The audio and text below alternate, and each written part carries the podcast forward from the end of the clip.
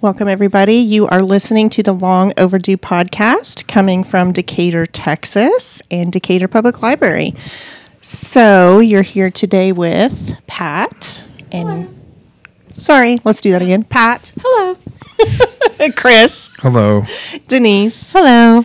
And we have a special guest today, um, April Smith, who is my sister. yes, I do have a sister. She's my baby sister. Hello. um, So, the reason why we brought April in today was so that we could talk about some of her experiences with overseas travel and work and just kind of get some more information, maybe give people an idea of some of the things that they can do. Um, because until she started doing this, I had no idea some of the jobs that are available. So, yeah. And if all else fails, just tell us some really interesting stories. I'm I've sure you've got, got, a few. some.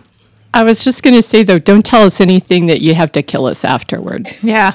Like, Noted. Is that the kind of jobs that you do? I don't, you know, that's the first thing. That's the curious. first place my brain goes when I'm thinking overseas travel and work. That's because Pat want, secretly wants to be a spy. Well, it's not a Not secret. secret. Right, it's not a secret. I think that she said it on several episodes at this Yeah. point. Well, the other thing is, is she is going through um, security clearances at this oh. point, so she probably really would have to kill you. Possibility. Just kidding. Jk. okay, so we need to get this started. So why don't you tell us what degree you have? We'll start with that.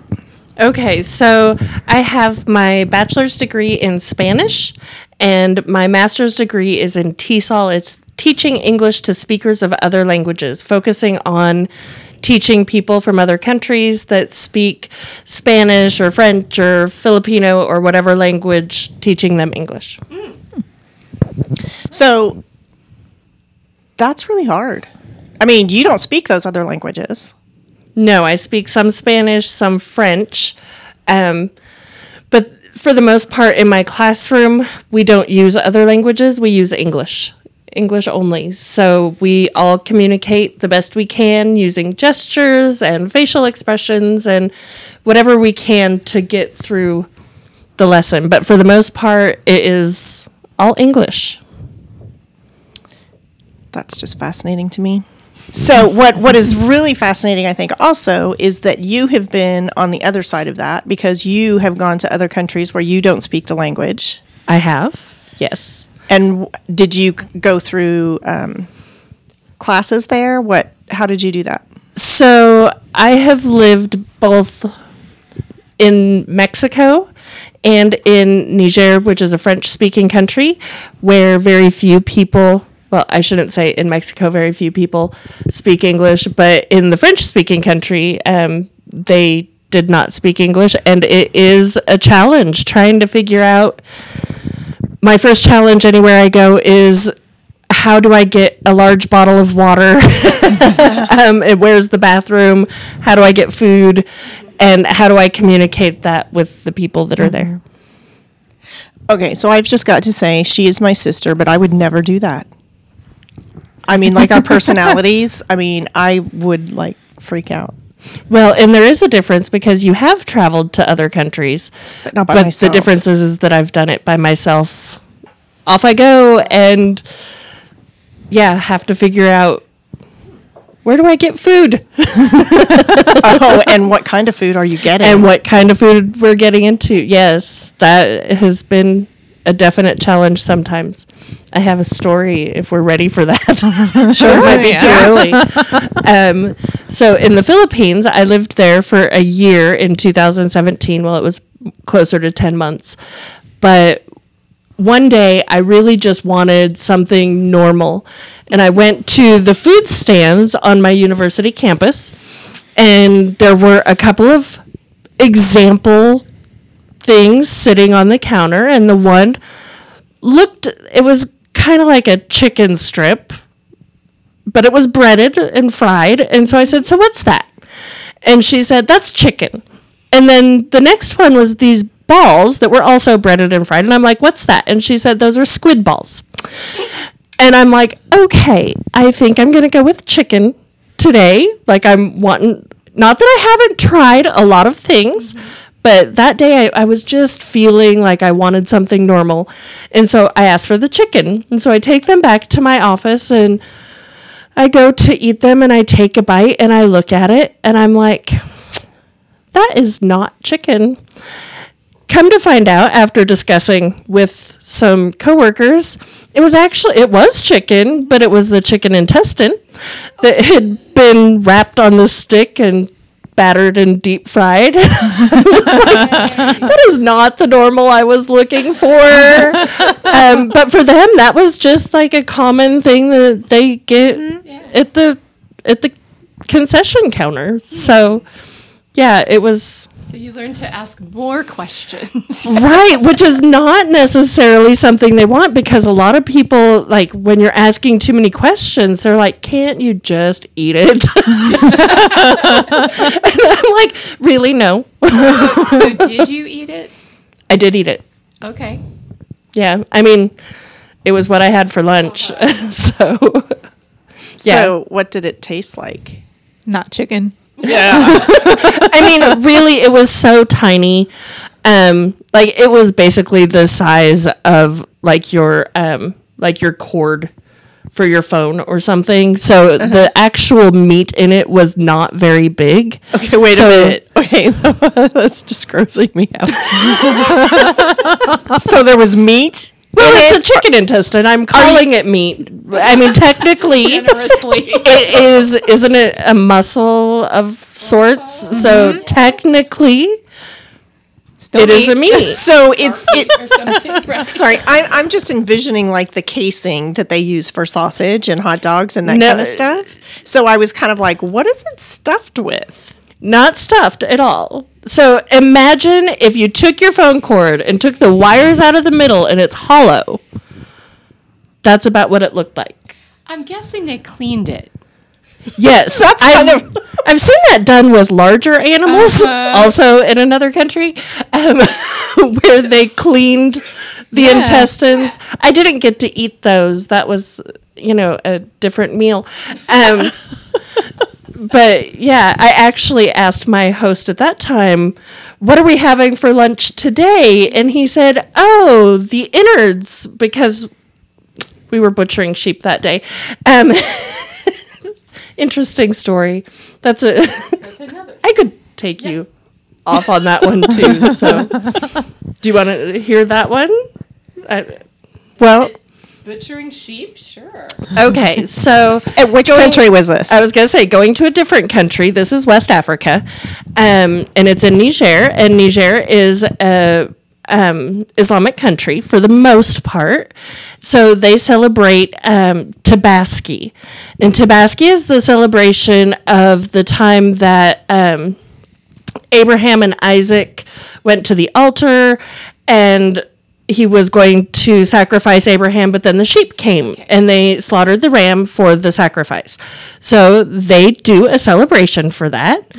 And what they do is on Sunday, they slaughter a sheep or a goat, depending on what they can afford, and they roast them on a fire outside. And they, it's not even really roasting them, it's more drying it because they they put it on a cross like like an X.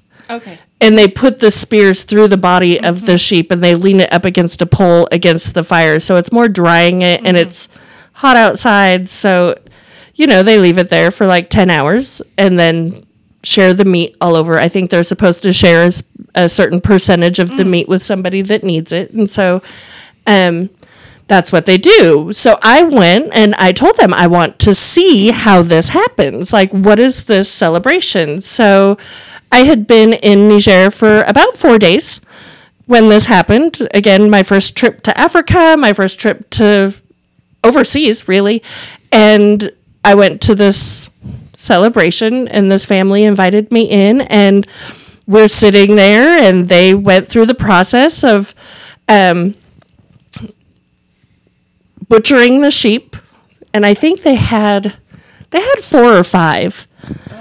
So that's not a problem for you because No. we kind of grew up on a farm kind of thing, and Yes. so yeah, we've butchered animals, and it's not Yes. really so it wasn't anything that I was like, oh my goodness. I could see some people, this is not a vegetarian friendly um, event that you want to attend. Um, but for me, it was not an issue at all. I was really curious to see what they did. And so they did, um, they butchered the sheep and then all of the meat, like from the entire sheep, was being used, and the women were sitting over on the side, and they were the ones that were cleaning the intestines.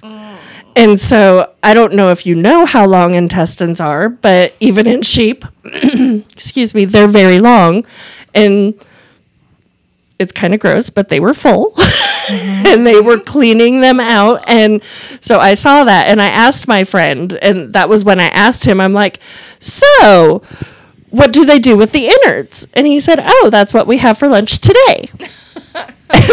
I was like, oh, good. okay. So explain innards. So the, is that like the heart, the liver, that kind of stuff, or the inside of the intestine?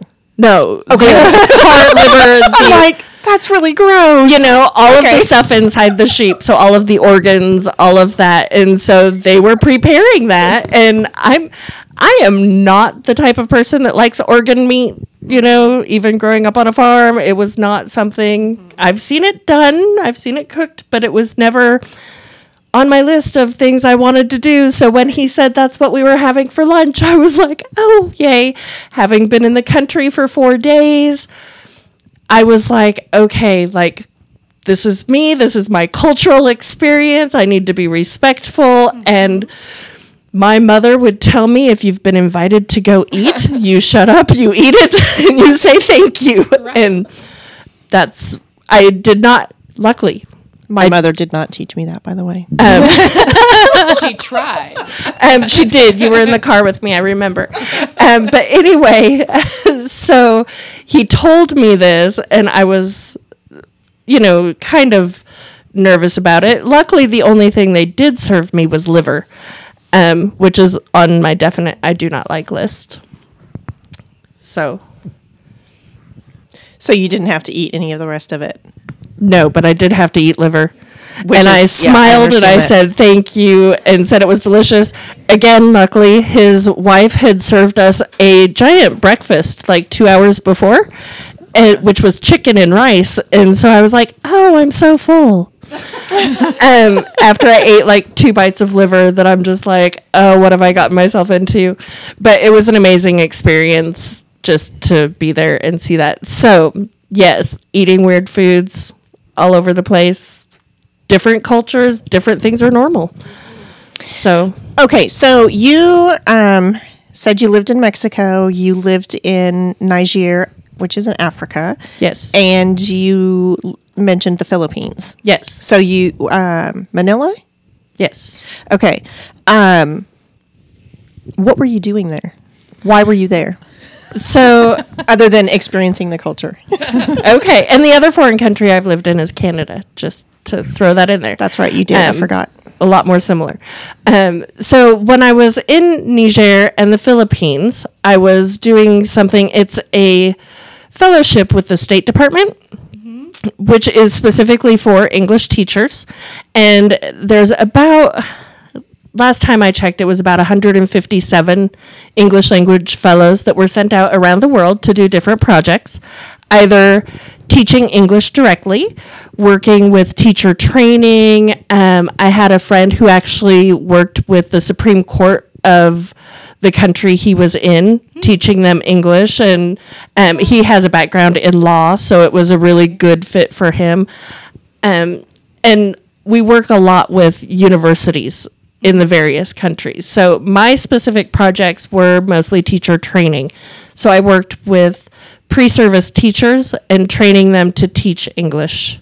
And sometimes in-service teachers and just making them better and teaching them some things that maybe we do here that they don't necessarily know how to do or don't have the ability to do yet um, meaning like technology or um, materials, helping them with that sort of issue. So one of the things in Africa when you were there was the internet connections. Yes, or lack thereof. so when I was in Africa, um, to give you an example of how good the internet is, if you were to try to download a TV show, for example, um, many times you'll download and it'll come up and say um, three hours till open. Like that's a really long download, and you're like, okay. There, it would be four days until open. Wow. And I'm like, okay, so And it's that's really you- slow. and that's if you didn't lose a connection. Exactly. And the connection went out all the time. Not just because the internet was spotty, but also the electricity was spotty. So anything goes wrong and you've lost that connection and you had to start again. So for the most part, we just couldn't download Right. Any sort of movie. You couldn't stream or anything like that. So a lot of people had um, accounts where they could, whenever we left the country, um, we would buy all sorts of TV shows and download, and then we would share um, amongst us, like, "Hey, can I borrow your um, hard drive? I want to watch NCIS," and so we'd do that. I hope that's legal. Okay. As long as you're not selling it. No, we Yeah. were not selling it. Not that there wouldn't have been a market because people really wanted it. So internet was difficult, but what was the ranking of the countries that you went to? What do you mean? Um, as far as poverty level. Um, poverty level is so, and I do apologize. I am leaving out Mexico here because my experience in Mexico was completely different. Um, that was more as a student, as a tourist. I did teach there, but it was completely different.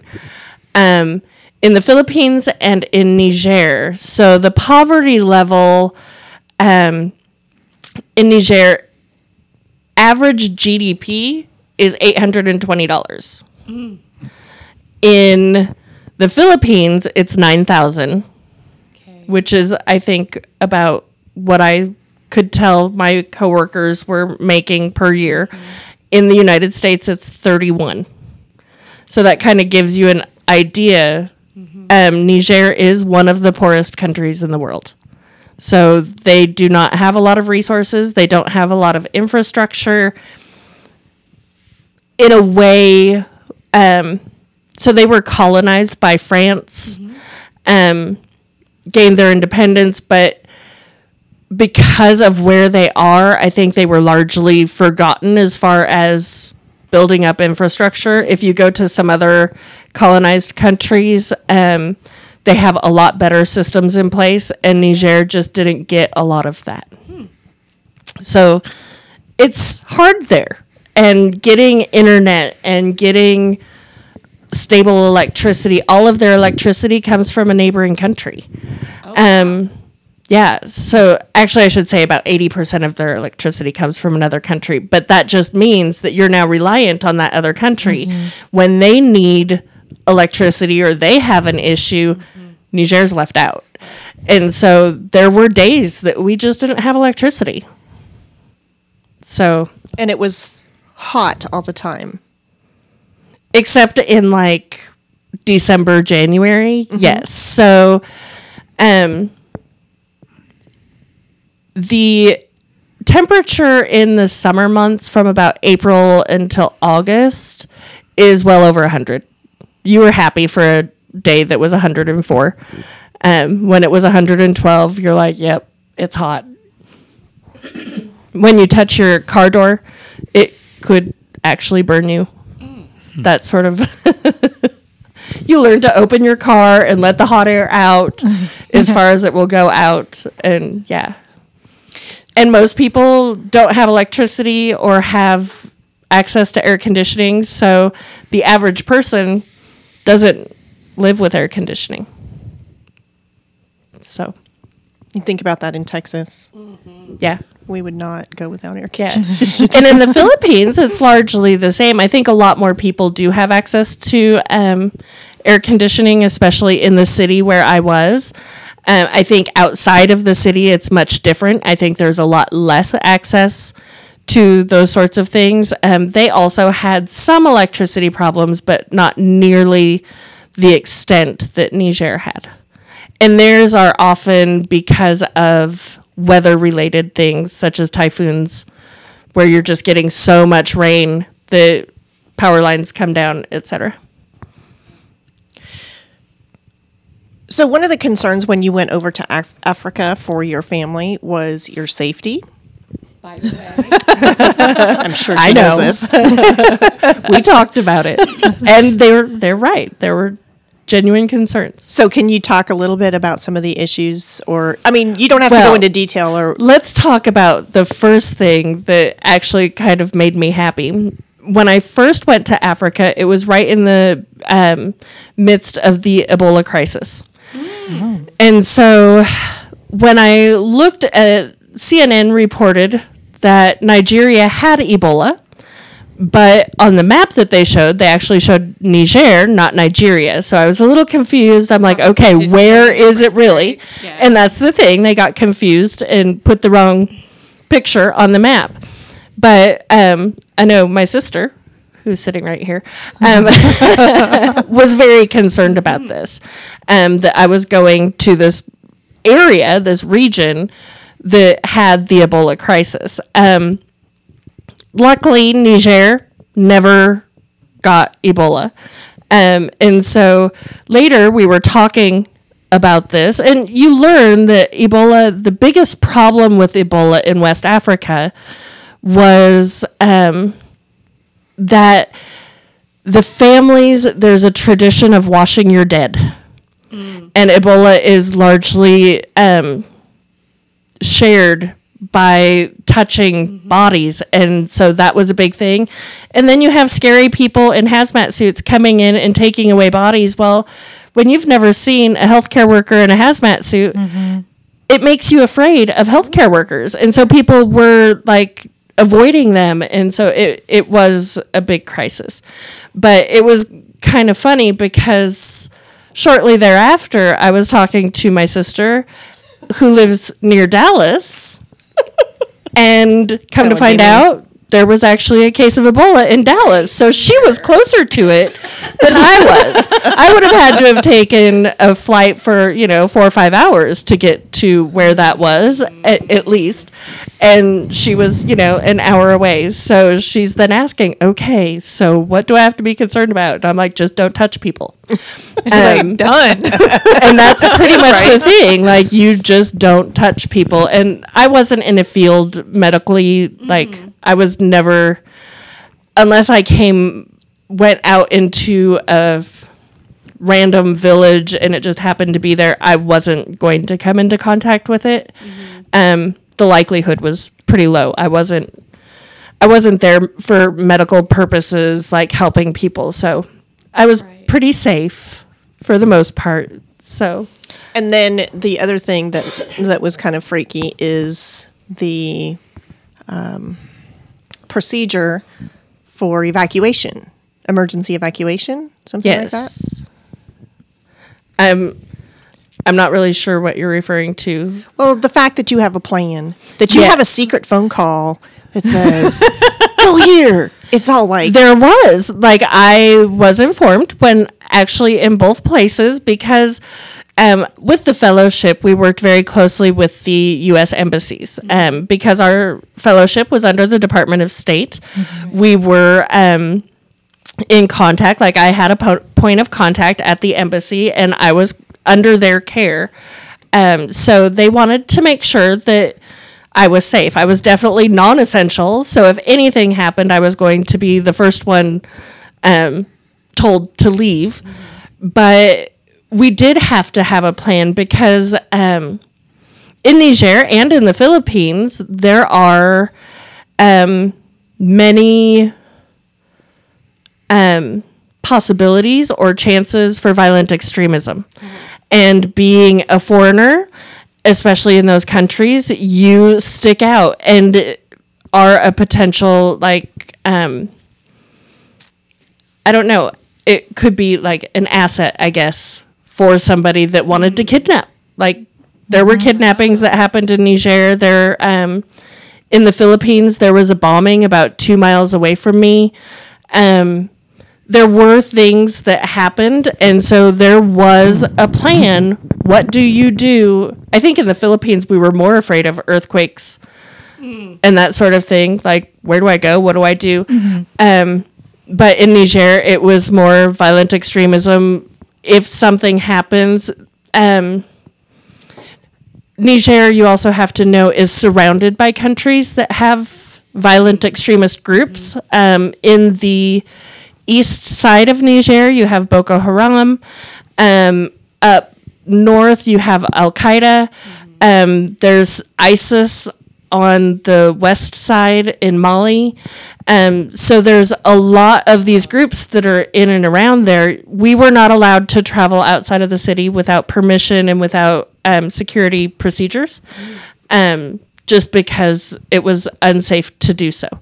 So they made sure that we were taken care of. But then you also have issues. I was there for the election, and I don't know if you've ever followed any sort of politics in Africa, but elections can get volatile really fast. they have attempted coups, they have all sorts of things. Um, I was there the day that one of the former presidents returned to the capital city. Um, he was, it, it's a really long story, but he was um, opposing the current president in the upcoming election. And there were some um, legal issues that he was having. So when he returned, there was a lot of protests and there was um, gas in the air because they had used tear gas to disperse people. There were protests in the street. Um, often students would protest doing things, and it was dangerous to be out and about. So we would have um, days that we were told, do not leave your house.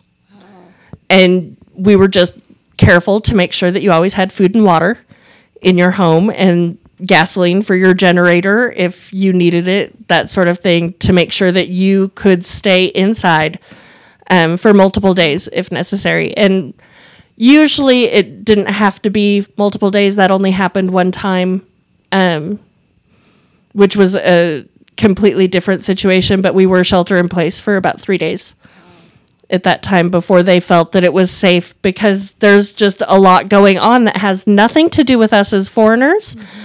But a lot of people get in trouble just being in the crossfire. And so you are just told, stay in your house. They are not going to bother you, which is mostly true. They don't really want to bother anybody that's there visiting. They're doing it amongst themselves. They're upset with their own government or something that's happening there. So, yeah, I actually had friends that were in country for coups that happened. Um, my one friend was in a neighboring country and she was talking about the gunshots that she could hear from her house. Um, another girl, she was in um, Burundi when they had a coup and she was on the university campus and was to the point where she was afraid to leave. So finally somebody talked her into calling someone and they're like, "Yeah, we're going to we're going to get you out of there for now." And so she was on the next flight. The next day they closed the airports. So, you know, it was a situation where it could get dangerous, but for the most part, um, you know those situations and you know how to stay away from them and you know how to recognize them. Instead of saying, "Hey, what's going on over there? Why are all those people over there?" You say, "I'm going to go this other way and hear about it later." but yeah, it had nothing to do with us. It was just like I said, oftentimes you just walk into something and you don't know you're there. But for the most part in Niger, I felt very very safe. Um, So, which is really interesting. I think she um, seemed to make a lot more friends in Africa, and just the culture was more friendly than in the Philippines. and I have some like theories about that. There's no like reasons, like I can't look up why that is, but I think population um, had a big population and isolation both have a big um, are big factors in that. When I was in Niger, um, everyone there was very excited to have me. There weren't that many. Nobody goes to Niger. Niger is a very poor country. We don't even know it's there. We think it's Nigeria. Yeah. Exactly. Right. Well, and there has been strife there, and there have been like warnings do not travel there. You cannot go there without a visa that you've pre approved, and you have to have a reason. Right. Um, you don't just go vacationing there. It's not a tourist. Right. It is not a tourist destination. Not that they don't have amazing things to see and do. Um, right now, it's just not a destination. And so, plus, it's hard to get there. So, the people there were very open and very kind and welcoming. And everybody wanted to talk to me. And I had friends all over the place. And like, they were just amazing. Um, in the Philippines, I also had like amazing people there, but the difference was is in the Philippines there are so many people that it's almost like you cut you've got to fight for attention. And plus there's so many tourists. And so they're like you're just another one of those. And so it's just a different aspect and I feel like that's why there was a difference in like the number and the closeness of the friends that I had. I did have some good friends in the Philippines, but it was much different making them there than it was in Niger. So um, she did tell me about a friend who had a pizza shop, and um, he made some very creative pizzas. He did. So, um, his favorite that he always ordered for me. I wonder if um, Chris is going to like this one. I don't know. Well, Interesting. and Beef just pizza? No. Okay. just so you know, Scorpion pizza.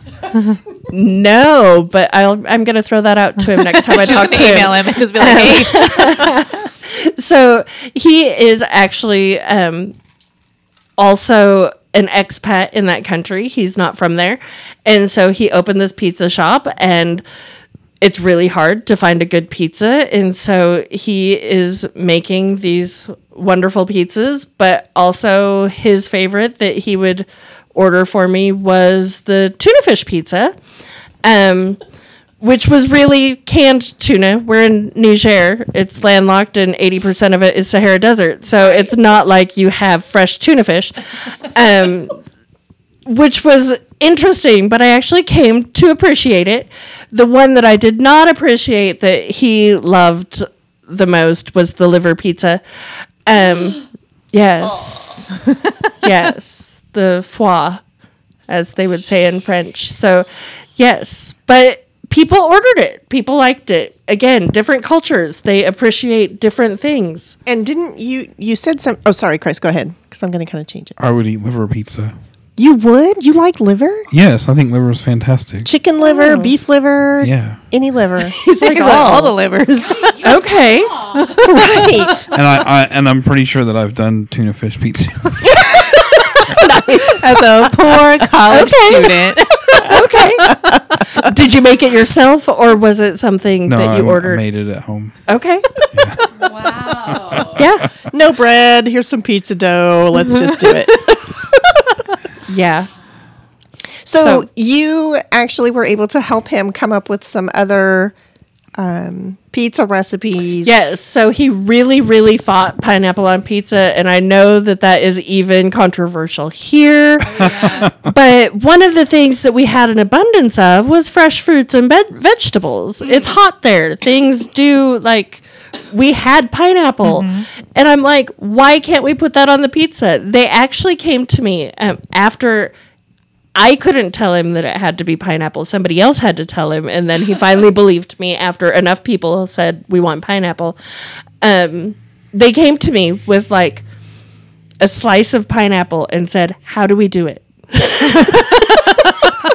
I'm like, "Okay, cut up the pineapple." Put it on top. and so the chef did that and then he brings it back and I'm like, now just sprinkle it on top. And he's like, like this? And I'm like, yes, just like that. Like just put the pieces of pineapple on top of the pizza. After they tried it and they figured out that it was like actually a good thing, then they were trying it on every kind of pizza.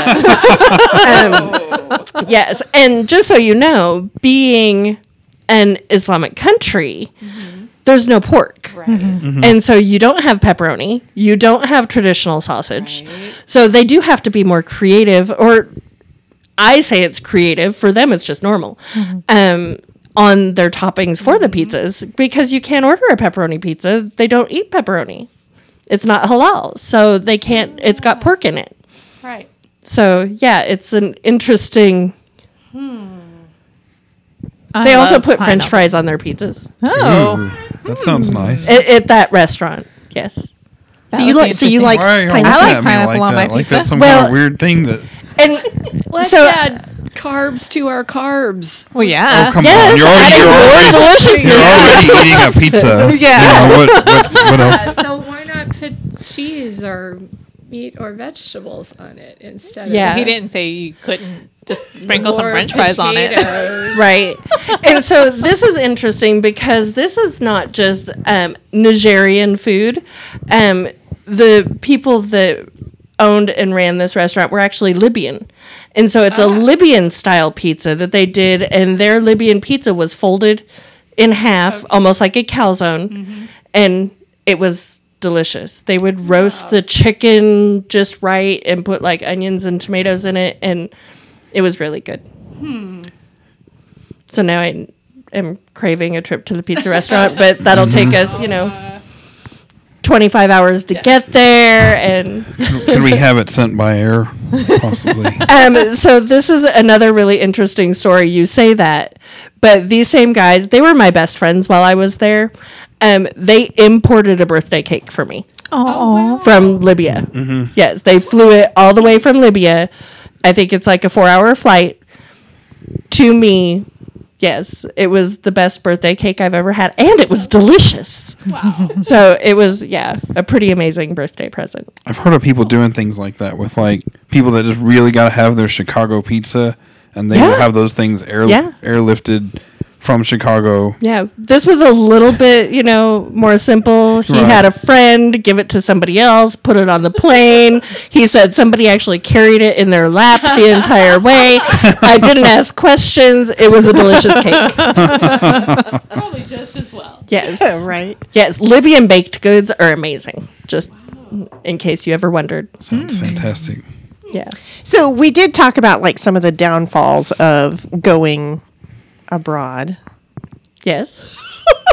Sorry, I, told her a story about abroad earlier, so Tell us. So I when I lived funny. in Mexico years and years ago, um, I was teaching English to the president of a sugar company.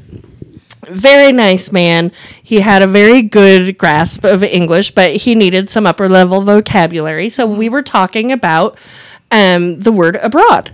And so I explained it to him how it's, you know, when someone lives in another country and lives and works there. And he's like, So I could say you're abroad. And I kind of paused and said, No, we're not going to say that. So then I'm like, and now I need to explain what abroad is. Um, so yeah, I'm like, no, we're, we're not going to say that. That could be taken very wrongly. So well, yeah. and slang is so Yeah. so hard to explain. Right. Well, as soon as I told him that that could be a term, like a derogatory term for a woman, he was like, "Oh, I'm so sorry." And I'm like, "No, no, no, it's you're you're okay.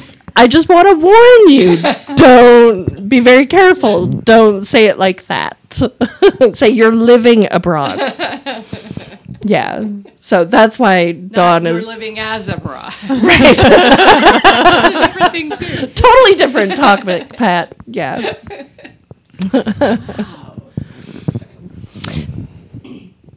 So you did your bachelor's degree, Yes. And then you decided you were working for a little bit in um, in Louisville, and then you decided to go back and get your master's. Yes. How how did you even think about this as a career or something that you would want to do? How did that come about? How did you find out about it? So in way way back, I, I don't want to say what year. the first time I lived in Mexico, I was there on a missions trip, and I worked with. Um, a missionary and the church he was working with, and he set up a small little class with three ladies from the church for me to teach them English. And it was very interesting. I was like, okay, um, how do we do this? And I just remember the day that we really got stuck when I said, So, are you looking forward to this weekend? And they're like, What? Looking forward? What do you mean? And it took us about 20 minutes to come up with the word anticipating. Um, because when you really break that down, looking forward, like what what do you mean looking forward? and so I, I am. yes, like so I saw that challenge, um, and I really enjoy languages. Um, when I was in high school, I excelled at Spanish and have you know done that since got my degree in that. But um, I learned then after some research that teaching English is something that I can do all over the world. And also, I can do that here. It's something that opens me up to a lot of intercultural communication. And I like to tell my students when they ask me, um, why, why did you, why do you teach English? It's like, because I can teach you my language and we can communicate without having to learn every single one of the languages out there. If I'm teaching everybody my language, it's kind of selfish. Um, but in that, I get to learn about them. The English language classroom is awesome. It's just like any language classroom. You have to talk, you have to communicate. And to do that, you have to have real discussions. And so I get to find out what do they like? What do they not like? What's something that they do differently? Um, I remember uh, talking to some of my students in a university classroom um, in Louisville, Kentucky. They were telling me about their marriage ceremonies. And one guy was from, I want to, I, I think he was from Sudan, but he was telling me that um, the taller the woman, the more valuable she is. And so tall women will likely get, you know, maybe 300 cows. Whereas a shorter woman is not going to be as valuable. So it's just interesting. And that's another like marriage ceremonies. Right. Like in Africa, the people that I talked to, it was often here we say, oh, the women's family in we don't do this but traditionally it was the woman's family that paid a dowry because the man is taking on the woman into his household. My husband is still waiting on his. yes. My parents supposed to know be that goats. they owe her like four goats or something. She only valued four goats just so you know. And they haven't paid. Um yeah and that was like Yeah, and they going still haven't paid. 20 years ago so yeah. Um Well, anyway It's too late. He can't send you back now. Oh, thanks, Denise. That is helpful. right? So he totally got her for free. Um, he took her in, had no idea, swindled him. Um, but in Africa, um, I was talking to a friend, and he said that they the man pays the dowry, and I'm like, that's interesting. So you're basically buying a bride. He's like, no, no. Um, he goes, we have to pay something, otherwise we'd marry all the women. and seeing that it's legal to marry more than one woman, it like, yes, they have to be able to afford them.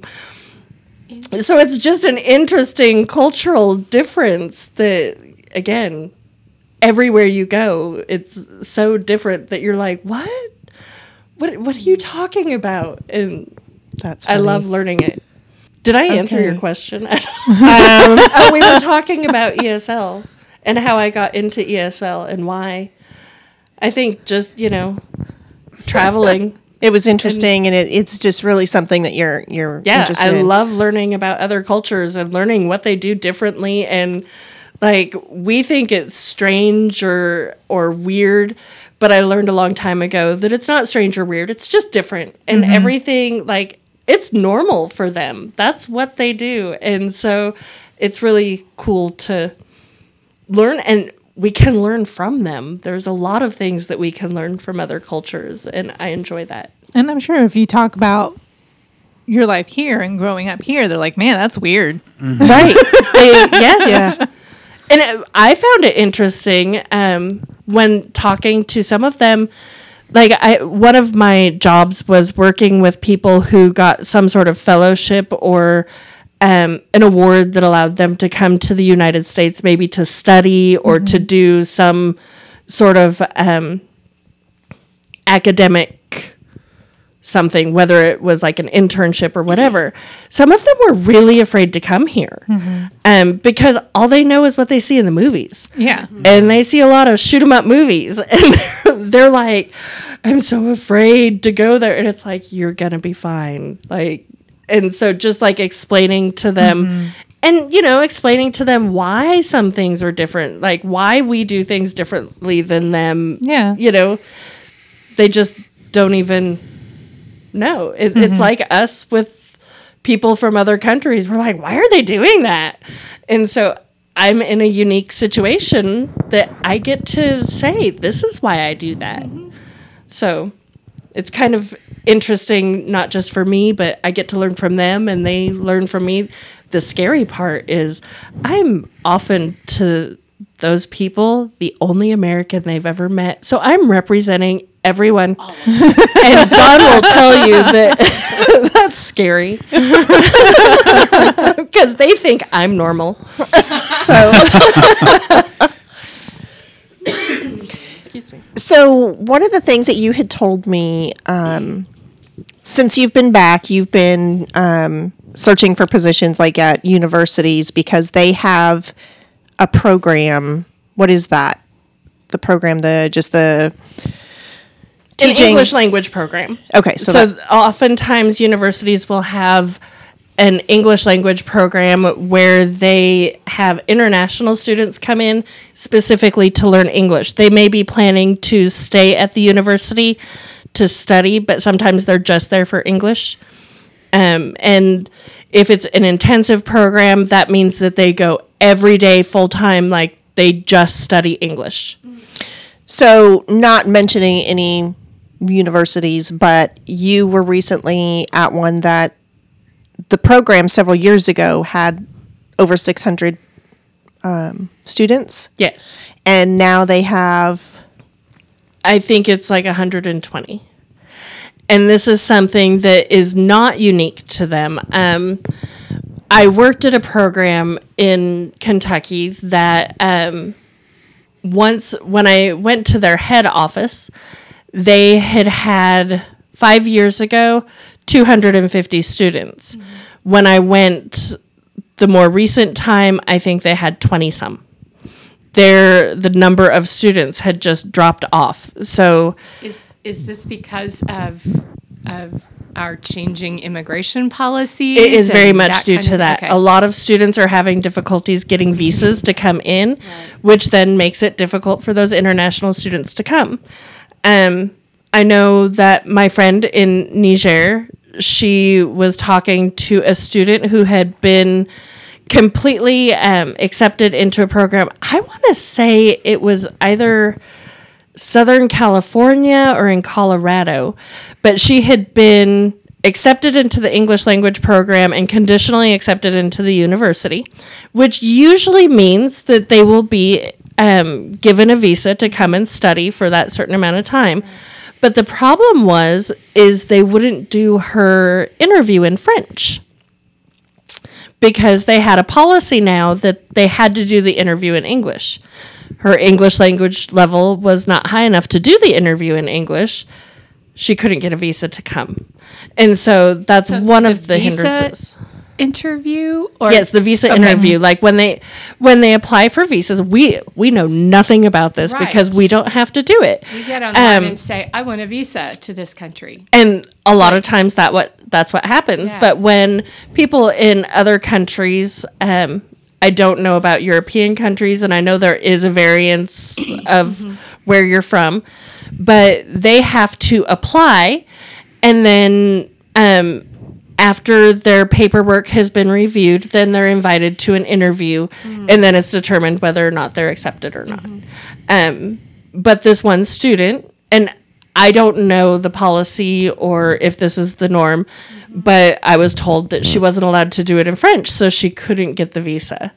Um, and so she wasn't able to come to the English language program, which is again why a lot of English programs are suffering right now. Um, they're closing down. I know that um, where I was before, the university had closed their English language program.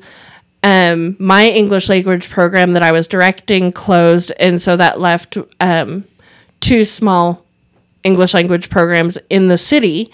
And it's a you know it's a big city, but an English language program doesn't necessarily need that many people working at it. Mm-hmm. And so it makes it hard to find positions when everybody's just trying to hang on. But one of the the interesting things is that other countries are not suffering. No, they're not. Well, because English is used, it's the lingua franca. Um, it is. Interesting. That's in, that's in, um, it is the language that is used all over the world for business.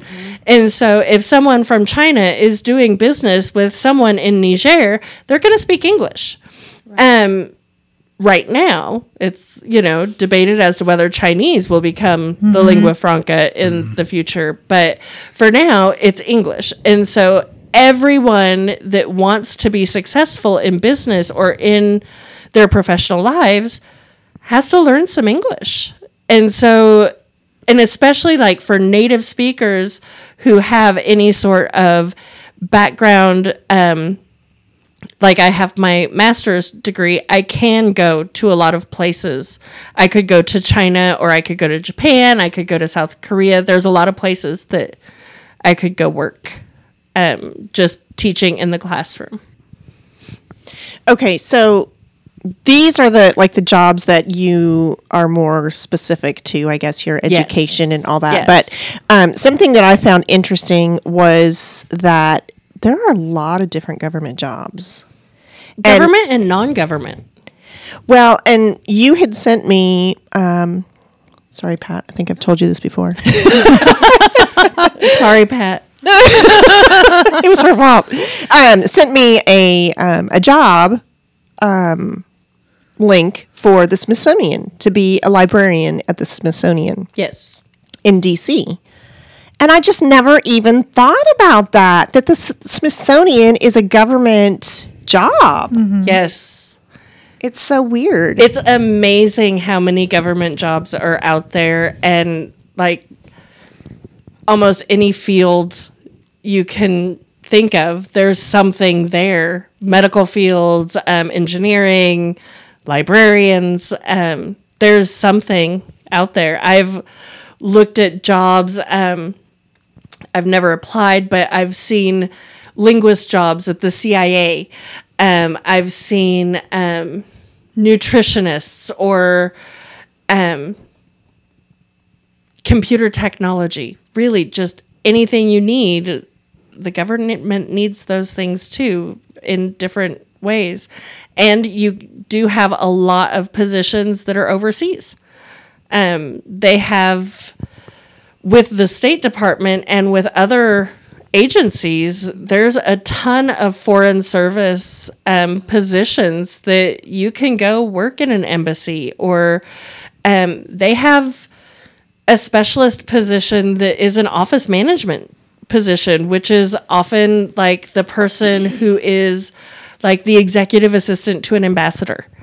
Um, which you have to do all of the things that like an executive assistant would do here but you have to do that in a foreign country working with people like presidents of foreign countries you know figuring out how can we set up a schedule and how can we do this and arranging all of those things. Um, there are people that work specifically um, in political areas. There are people that work specifically with um, economics. Um, public diplomacy was the one that I worked most close, closely with. Um, they did a lot of things working in that country to create a mutual relationship and mutual understanding.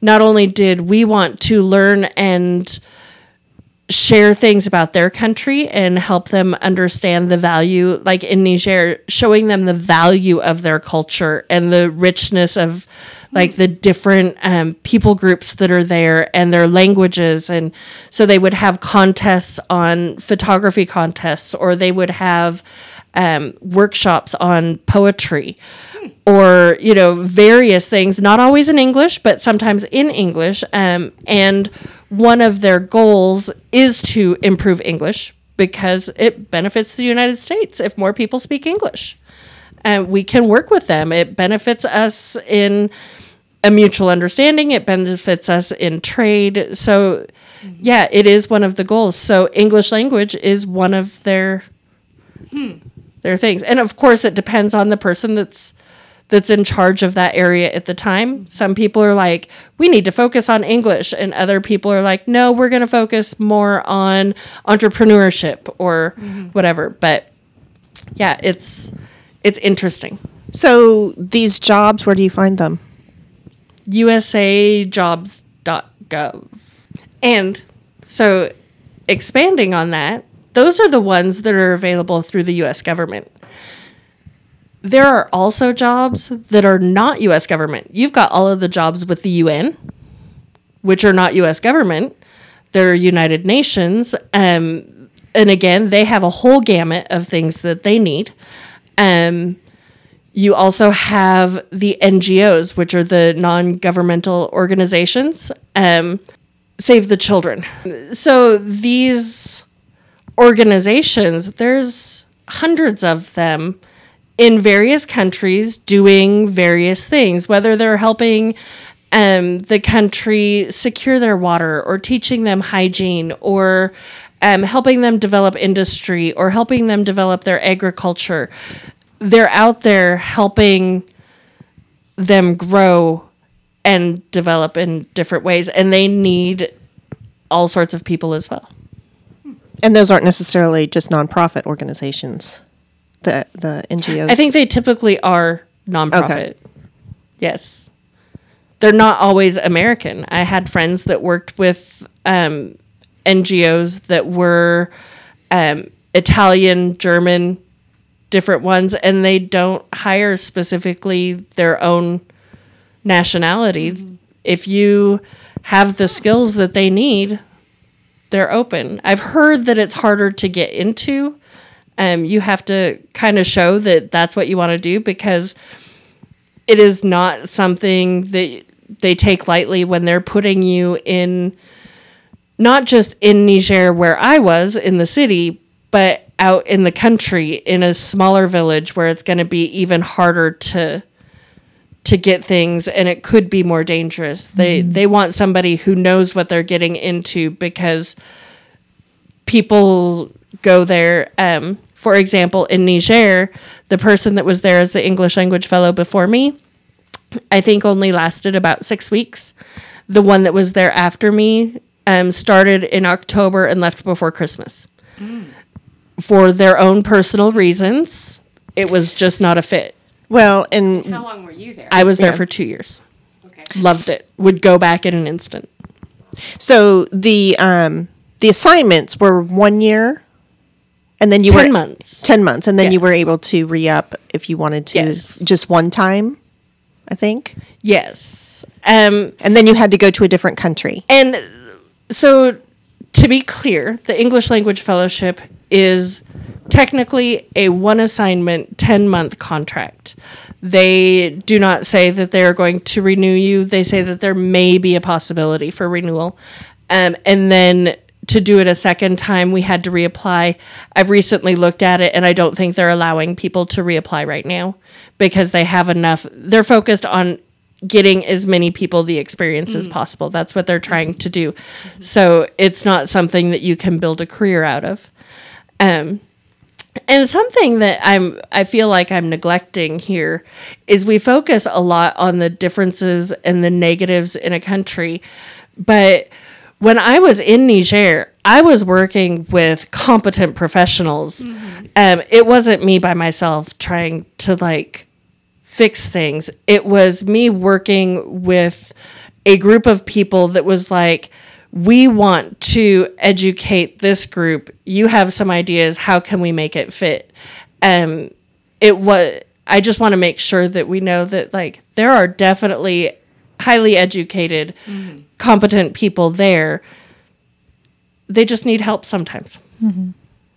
So they're trying to make change, and mm-hmm. that's not always easy. And especially in a country that's very steeped in tradition. So sometimes it's easier for an outsider to give a new idea and it's more accepted than it is for somebody that is from there. It's like parenthood. Right. Yes. yeah, your children won't ever listen to you, but they listen Or to the parents else. won't listen to the children. They say, This is how we do it. Sit down. Right. But that's right. it's supposed to be. So, do y'all have any other questions? No, I don't think so. It's all very fascinating, though. Isn't very it? interesting? Yeah. Yeah. Well, and that's, one of funny because I'm like, it's just life. Yeah. normal. Well, and I think that's one of the reasons I wanted to bring you in was because it's it's something that not very many people do, but I think it's also not very well known that there are these kinds of positions out there, and so people in the community just educating them that there's other things mm-hmm. available. Well, and, And- that was something that was interesting. When I was younger, I did have the interest in doing this sort of thing, but I had no idea how to go about it. If I would have known that there were um, positions, for example, with the State Department, that you could, um, mind you, they are highly competitive and it is very hard to get them. But you can work towards that. I had no idea what that was all about. Um, I applied for a government job several years ago, and they're like, "Oh, well, you need to take this civil service exam," and I'm like, "Okay, what's that?" And so, not knowing anything, I just showed up and took the exam. Did not pass it. Um, By the way, but I had no idea about this process. So to become a foreign service officer, just a general foreign service officer, you submit your application and take a test. Um, an online test. If you pass the test, then they send you some questions. Um, for example, um, give me an example where you've shown leadership skills. I, I mean, it might be something like that. In like 1,300 words, you need to tell them how you've shown the leadership skills, what the outcome was, etc., and tell me someone that can verify that and their phone number because they may call and check on it. Um, and so you've got like 13 or so of these questions that you have to answer. If you pass those questions, oh, I forgot, part of the test, you also have to write an essay. You have 20 minutes to write a, an essay on a given topic. Um, so then you get the questions. After the questions, if you've passed all of that, then they can invite you to an interview. I've never made it to the interview on that on the generalist um, track, but from what I understand, it's um, more less of an interview and more of a case study like they watch you and see how you handle yourself in a given situation. Um, i think there may be some interview questions but i think there's I I- again i don't know. I've never seen. I've only like researched it. Um, if you pass the interview then you go on to um, do your security clearances and your medical clearances. Once you get through the medical clearances, you then go on a list based on your scores in the interview. Um, when you're on the list, if you the highest score is pulled up first for a job, you get invited to an orientation class. Once you're invited to the orientation class, you're in. Um, Wow.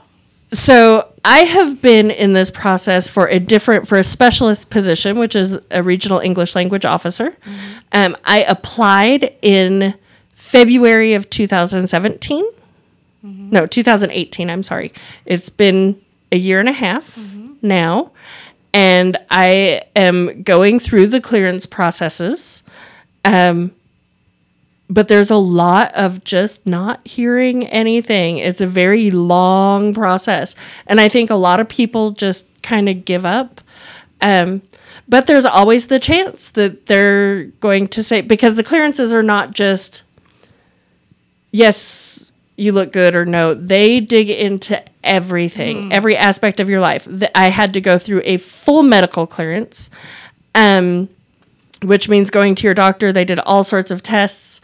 Um, then you have to submit a form that is about 120 pages long that gives all of the information about everything in your life, whether it's who you know, who you've lived with um, for the last seven years. They ask all about um, any alcohol or drug use, any. Um, gambling issues. They ask all sorts of questions because they're trying to see if you're going to be giving up national secrets or not. I mean, it's important to know that, you know, if somebody gets you cornered or kidnaps you, are you going to give away information? Can they blackmail you? That sort of um, thing. So they're they're checking on that um, and then after that then they have what is called a suitability clearance which is then from what my perspective um, my understanding is are you a good fit for this job? Are you a good fit for the state department? Are you going to cause international headlines? Um, like they want to see do you make good choices? Um, and so when they're looking at you they're looking at everything and making this determination. So it's a big deal. Um, every single one of the people that's overseas has gone through this process and And they still screw up. wow. yeah we all do like i have to kind of defend them so So it's it's not easy. No, So- it's and not it's a- easy. it's It's, a very competitive. They say only approximately what I've read is about three percent of the people that apply actually get hired, or maybe it's three percent of the people that pass the test. I think it might be three percent of the people that pass the test. So not even 3% of Yeah. the people who apply. Yeah. Like they definitely there's a strong weeding out of people. Mm-hmm. And there's I, I wanna say and I'm just guessing here, I'm thinking thirty thousand people in the foreign service. Hmm. So there's a lot of people all over the world that have gone through this process and hung on for like I said, I've been in the process for over a year and a half now. So And part of it's apparently just perseverance. yes. It sounds like a lot of it is they they want to know that. And um, part of it is they want to know that you want to do this. Not, It's not just a job, Right. It's not just oh I want to go to a foreign country. It's this is something I'm really Right. like- passionate about and, and want to do. I'm willing to do all of this to make this happen. So what you're saying is don't don't just think like oh that'd be a cool job and Yeah. and, Right. and go Because it's probably not, that gonna- yeah. easy. yeah, but they take people with any degree. Um, it's not about what degree you have. They do, I believe, they do want people with college degrees, um, but it doesn't matter what degree. Um, So finally, you apply can put that that philosophy test. degree to use. Yes, see, There you go. I mean, philosophy, public diplomacy. I think it works well Yeah. together. You know, everybody wants to know the meaning of life. yeah. So, and just one last thing. If you don't get your clearance within a certain amount of time, you have to start over in the process. I don't know how that works. From what I understand, is my um, time limitation actually starts after I get my clearance. So they will continue doing the investigation until they're done. Um, the average is 450 days for an inve- investigation, is what I've read. Um, but it, I've seen people that have gotten it in a couple months. So it just depends on your background and what you've got. I've traveled overseas. I have a lot of people that I know. I've been a lot of places. I have a lot of stamps on my passport, and they have to investigate all of that. Um, other people have um, never left their home city. They know five people. They've been in the same job. They might be easier to investigate. So once you're on the register, which happens after you've been cleared from everything, um, once you're on the register, I believe you can be on the register for 18 months. And then you have to start it all over. But there's kind of a trick. I may be in the middle of the process now, mm-hmm. but if it comes open again for the position that I've applied for, I can apply again. Which then, if I get my clearance, just extends my time. Mm. Like it, it starts over with a hopefully a higher score mm-hmm. because now that I've been through the process, I can see it. Um, and I can see that, okay, these are the questions that they may or may not ask. This is what they're looking for. I know how to study now. There are like they have whole guides um, talking about the 13 dimensions that they're looking for. Dimensions. Yes, 13 dimensions. leadership, communication. Time is a fourth, yeah. Yeah, yeah. So it, it's a big, a big thing, but it's open to a lot of people. So yeah. Well, I think it's fascinating, and I am excited for you that you are able to do it because I know I couldn't. I couldn't go by myself. It would just be traumatic for me. Mm-hmm. I think you could. Okay, thank you. Mm. I think I think a lot of people don't. You'll just accept that and not Right. right. A lot yeah. of people underestimate the abilities that they have. Like I met a lot of people overseas. I've met a couple that shouldn't have been there. And I've met people that should not ever try. Um, but I don't think you're one of them. Um, my friend I, I don't want to necessarily use her name, but she was phenomenal. She was in her low 60s. I think she was about 62, I want to say. Um, she was in West Africa in a country.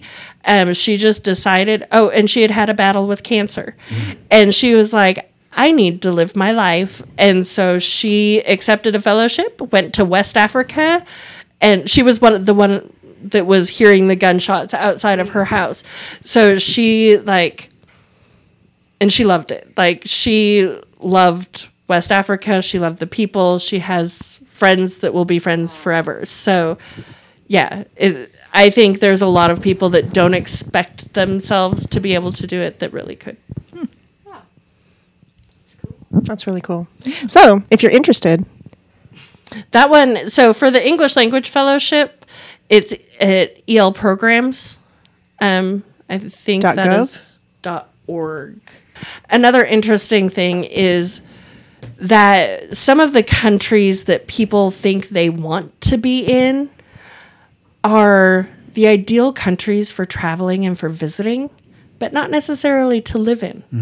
And so that's something to look at. So like the Philippines, there was so many people there and everyone that I worked with had to travel 2 hours to get to work, at least 2 hours. Some of them traveled 3 to 4 hours in the morning and 3 to 4 hours at night just to get home. They didn't have time to hang out and be my friend outside of work. Um, and so that was an aspect. Everybody was commuting for literally half of their day. They don't really have time to make it a homey situation for you. Another place that you would think is not the ideal, so like Niger, that you're like in the middle of the desert in West Africa, it's hot, it's dirty. The people are amazing and so welcoming. They are in the Philippines too, they just don't have time. Um, but they have time and like it's one of the most amazing places because you are isolated. So guess what? Those 500 people that are in the country that are expats, they all become friends because you've only got each other. Yeah. so it's really an interesting thing. And I've heard that um, posts like in Paris are great to visit, but not great places to live. I, I don't know. I've never been to Paris, but so it's interesting. You have to be open minded to those mm-hmm. adventures. Mm-hmm. Definitely. Wow. All right. Well, Oh, I'm sorry. Can I end with one more story? of course. Okay, so one day while I was in Niger, I bought a little car while I was there. And you have to know that it is in the middle of the desert and there are not many paved roads. So a lot of the roads that we were on were sand. It was also a common sight to see camels and donkeys mm-hmm. Walking along the street with somebody leading them, maybe a six year old boy. Um, so one day I was on my way home and I was listening to, I want to say it's Iggy Azalea the um, I'm so fancy song where she says, I'm so fancy, you already know. And she says, I'm in the fast lane from LA to Tokyo. So I am jamming to that song. And I'm like, I'm in the fast lane from LA to Tokyo. And then I looked up and realized I was stuck behind a donkey cart going about two miles an hour. And I'm like, this is not the fast lane. um, so it was definitely a different speed. It was a very fun, funny moment in my life, a realization. Um, I could go on with stories of cows on top of cars and, you know, but yeah. The, the baguettes in the back of the car. baguettes in the back of the car. Not wrapped. The, no, They're just thrown in there. I have pictures. They're just stacked in the trunk of like the back of a station wagon. Um, the side of beef that was on top of the car that was strapped on, and I'm like, that is going to be my dinner at some point. point and it's 100 and plus degrees. yeah, it's a hundred and oh, and sand everywhere, like blowing sand. Um, like nothing is clean, and he's driving down the car with this unwrapped side of beef just laying on top of the car.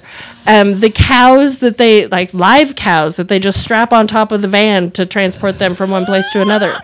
Um, you have a truck that is like 25 feet tall and there's a layer of goats on the top and the fact that like that just becomes normal like it, you don't even blink out, like after a while you're just like uh-huh like Whatever. what what do you That's amazing.